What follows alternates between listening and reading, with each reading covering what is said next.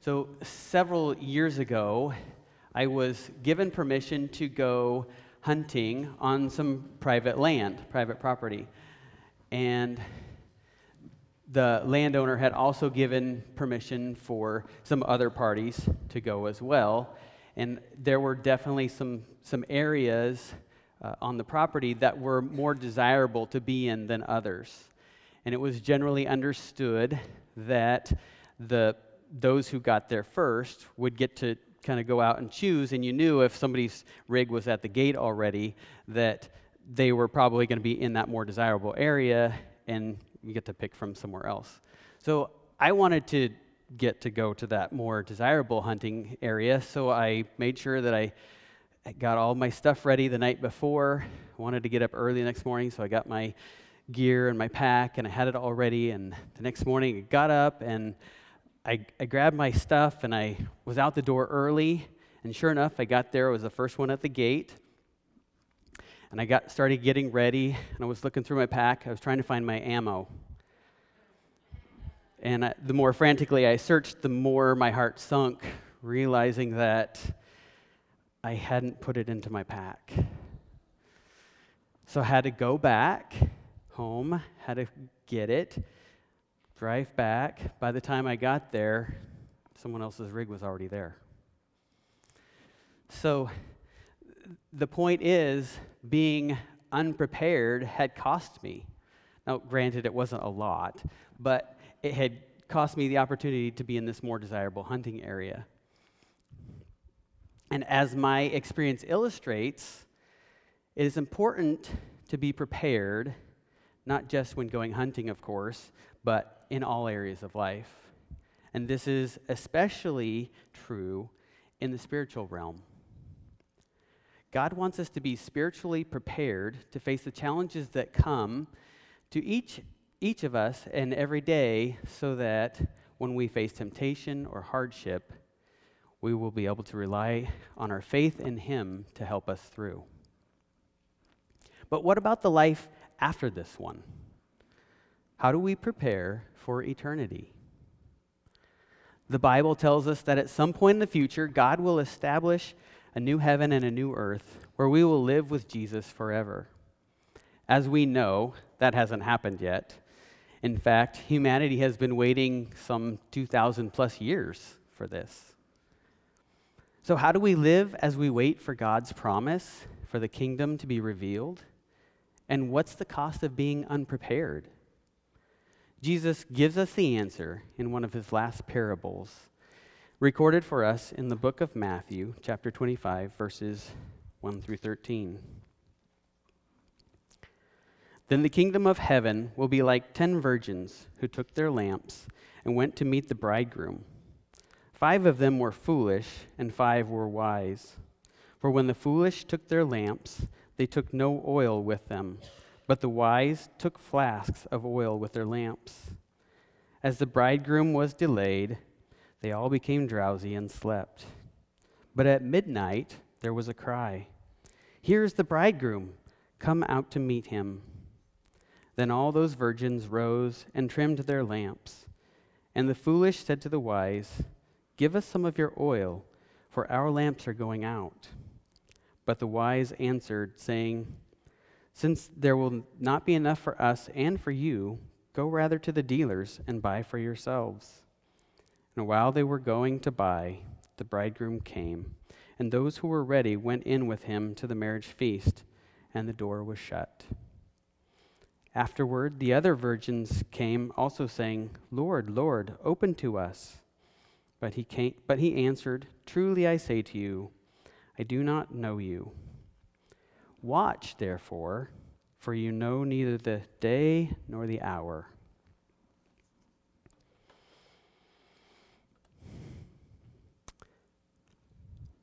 As we unwrap this story, it's important to remember that those listening to Jesus would have understood well the wedding customs of that day.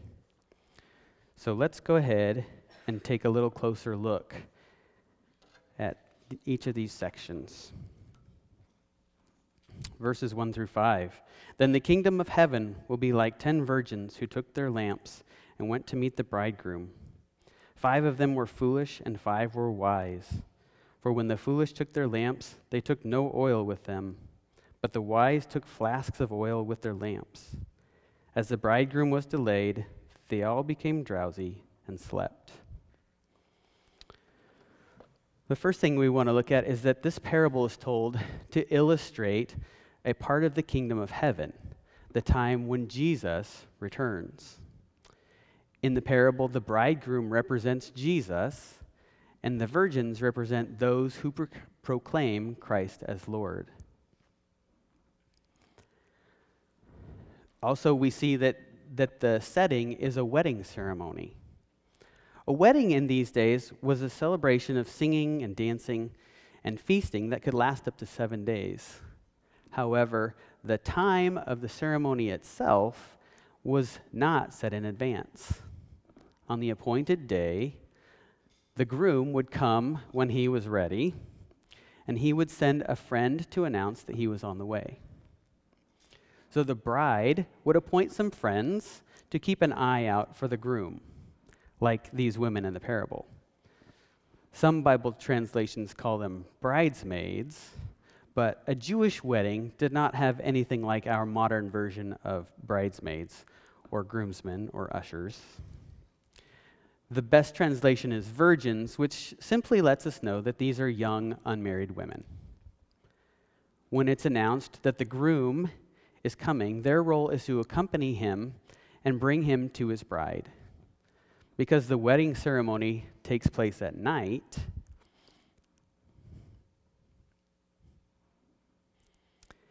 uh, there, and there are no porch lights or street lights or flashlights these young women needed lamps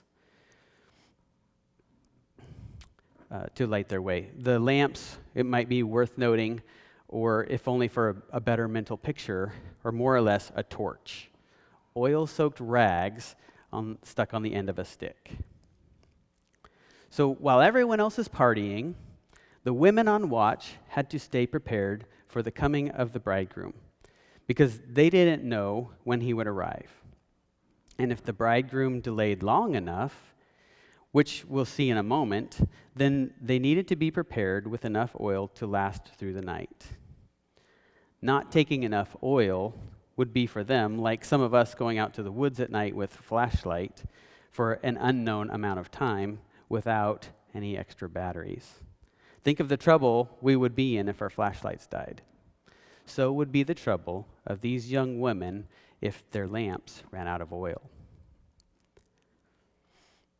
So in verses 2 through 4, we see that there's a comparison made between the wise and the foolish. Now, all of these virgins in the parable profess to be believers. We see that, see that by their actions, that they are all waiting for the arrival of the bridegroom, and all are expecting to enter into the feast. In this story, we can make a distinction between the two. The wise virgins are true believers, those with a true and abiding faith, while the foolish virgins are those that claim Christ but, not, but do not have a true faith. We can draw a bit of a parallel here with the parable of the sower found in Matthew 13, verses 3 through 7. And he told them many things in parables, saying, a sower went out to sow, and as he sowed, some of some seeds fell along the path, and the birds came and devoured them. Other seeds fell on rocky ground where they did not have much soil, and immediately they sprang up, since they had no depth of soil. But when the sun rose, they were scorched, and since they had no root, they withered away. Other seeds fell among the thorns, and the thorns grew up and choked them. These foolish virgins can be likened to the seeds that fell on rocky ground or among thorns. For whatever reason, their faith did not sustain. As we move on, we read that there was a delay in the groom's arrival. Apparently, the groom would often show up late. Sometimes he delayed simply to be mischievous and keep people guessing. Sometimes he delayed because he was getting nervous. Sometimes he delayed because he was negotiating the deals of the financial settlement. Whatever the reason, he has not arrived until well into the night. In verse 5, we can compare the delay of this groom with what we might call the delay of Christ in his return. Just as there were several possible reasons for the delay of the groom in the parable, God has his reasons why he has not sent the bridegroom to return for his church. We often speculate on reasons why he has not returned. Well, there's one that I can think of, at least. He is waiting for all the peoples of the earth to hear the good news of his gospel. In Matthew 24, verse 14, it says, And this gospel of the kingdom will be proclaimed throughout the whole world as a testimony to all nations, and then the end will come.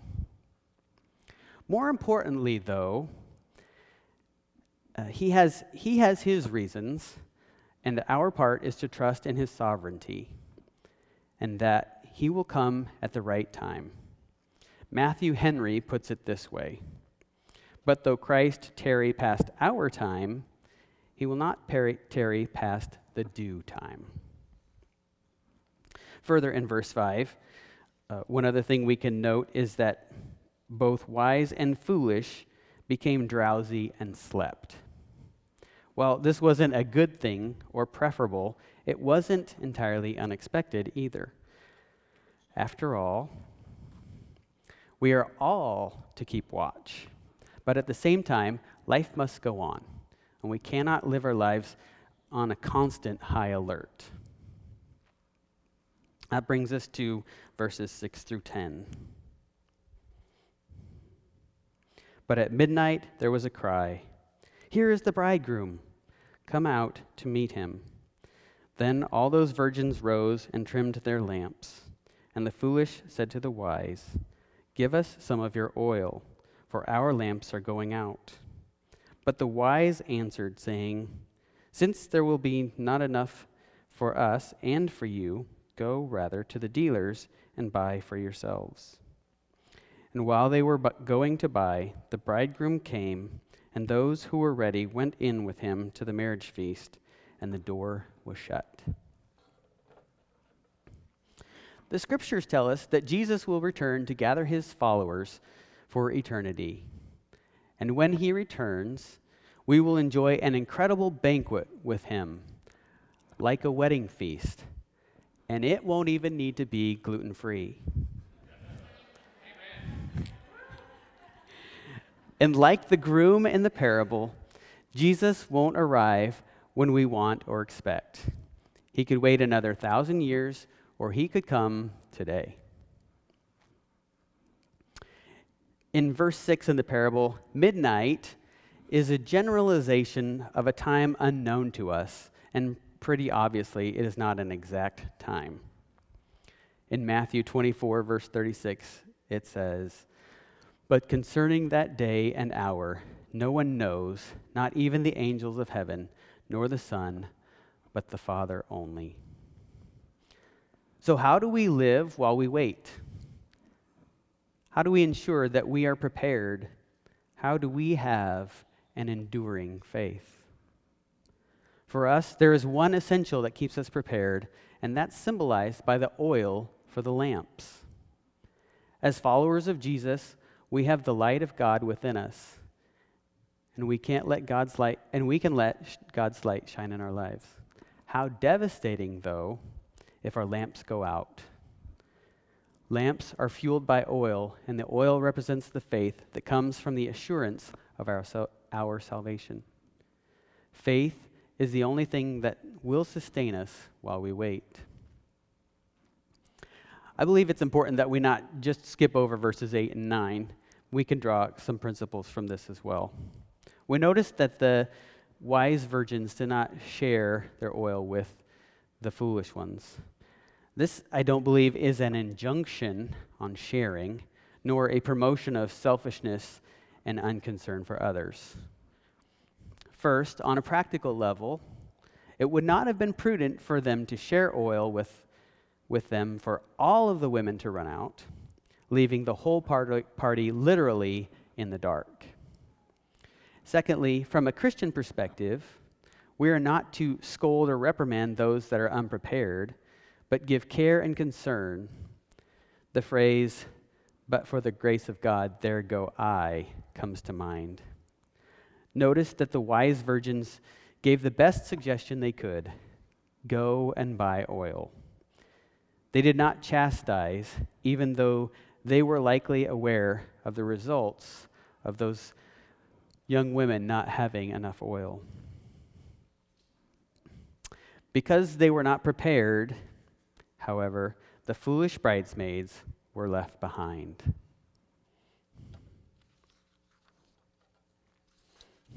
This brings us to verses 11 and 12. Afterward, the other virgins came also, saying, Lord, Lord, open to us. But he answered, Truly I say to you, I do not know you. As Bruce has mentioned the last couple of weeks, one of the hallmarks of Jesus' parables is the twist he adds that would have taken his listeners by surprise. Some element of the story that doesn't jibe with their understanding of how things were supposed to go. From what we understand of first, first century Jewish weddings, after the bridegroom and wedding party had entered the house for the feast, the doors would be shut in order to keep out thieves or uninvited riffraff. However, if guests arrived late, the door would certainly be opened to let them in. The twist here is that the door was not opened for them. At this point in the story, I suspect that Jesus' listeners would have done a double take. And if they had been paying attention, they would have understood the gravity of what it meant in terms of the kingdom of heaven for the door to be shut and not be opened for the foolish young women. The seriousness of this point is illustrated in these passages.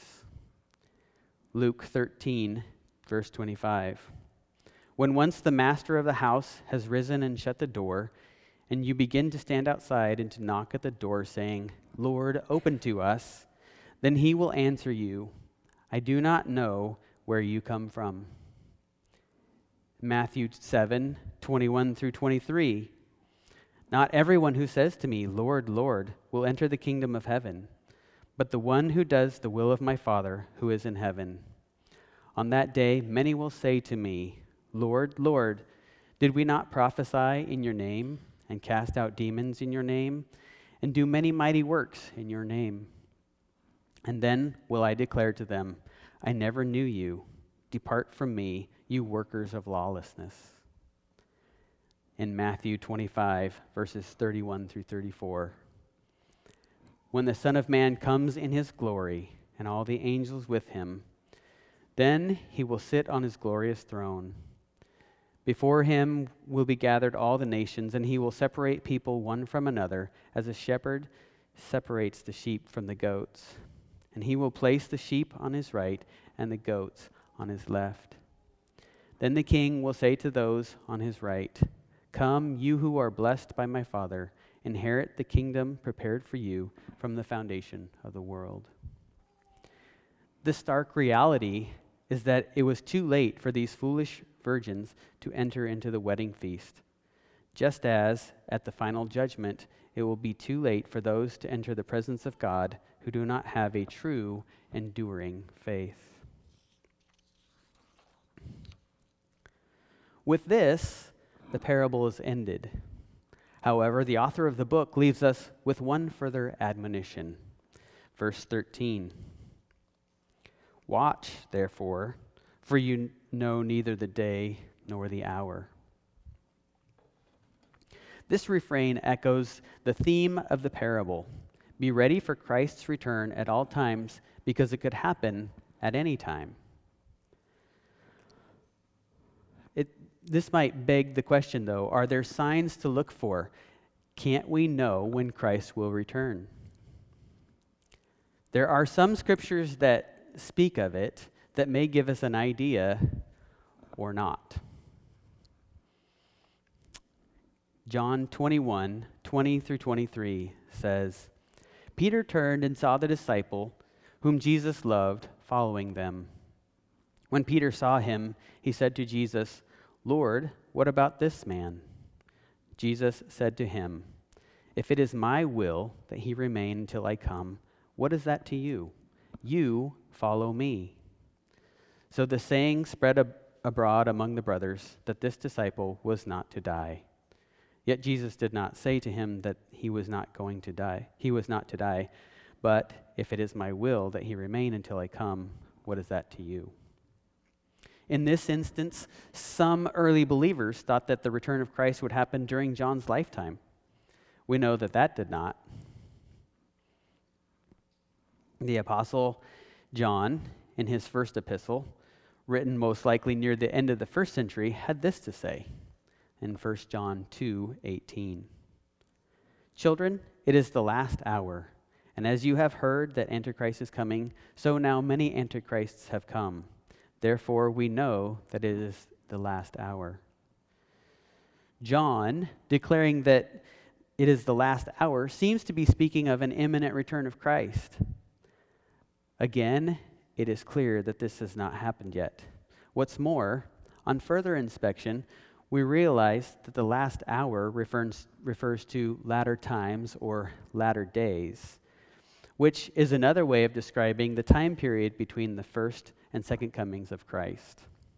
This means that we are currently living in the last hour, as, as we're all who have lived since Christ came to earth, as will all who live until he comes again.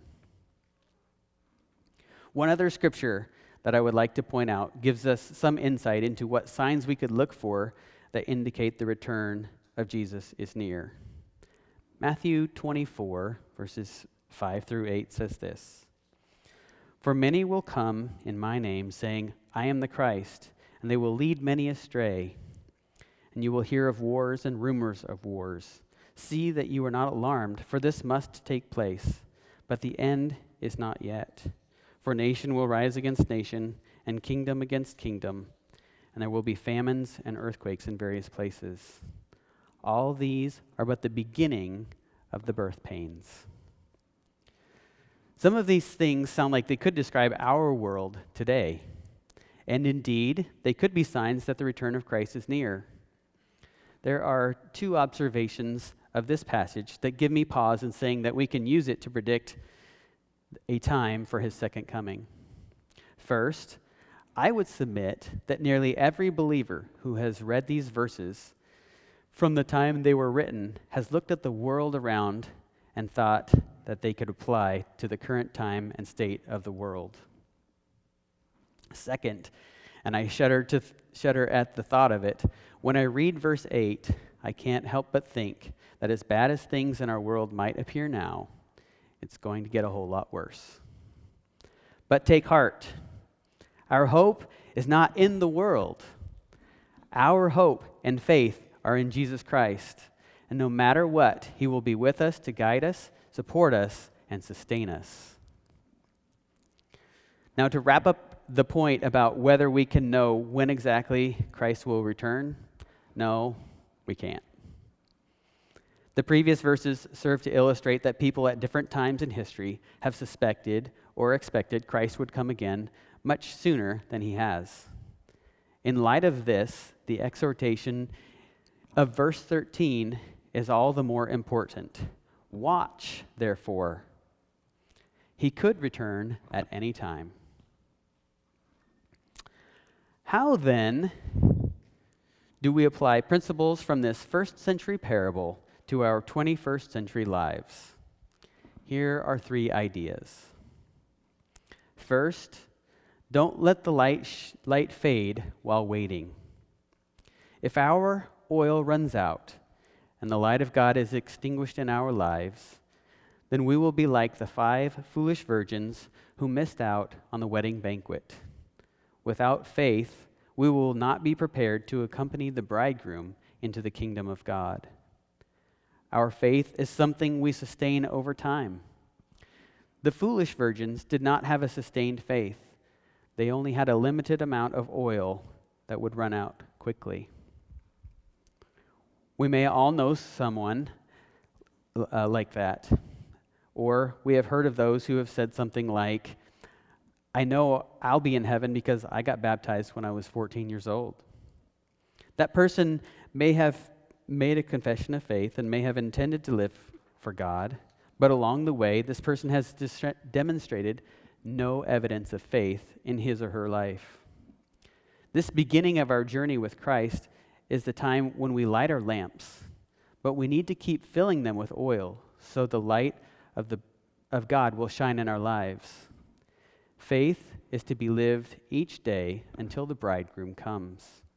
If we abandon our faith, we likely end up living a self directed life rather than a Jesus directed life.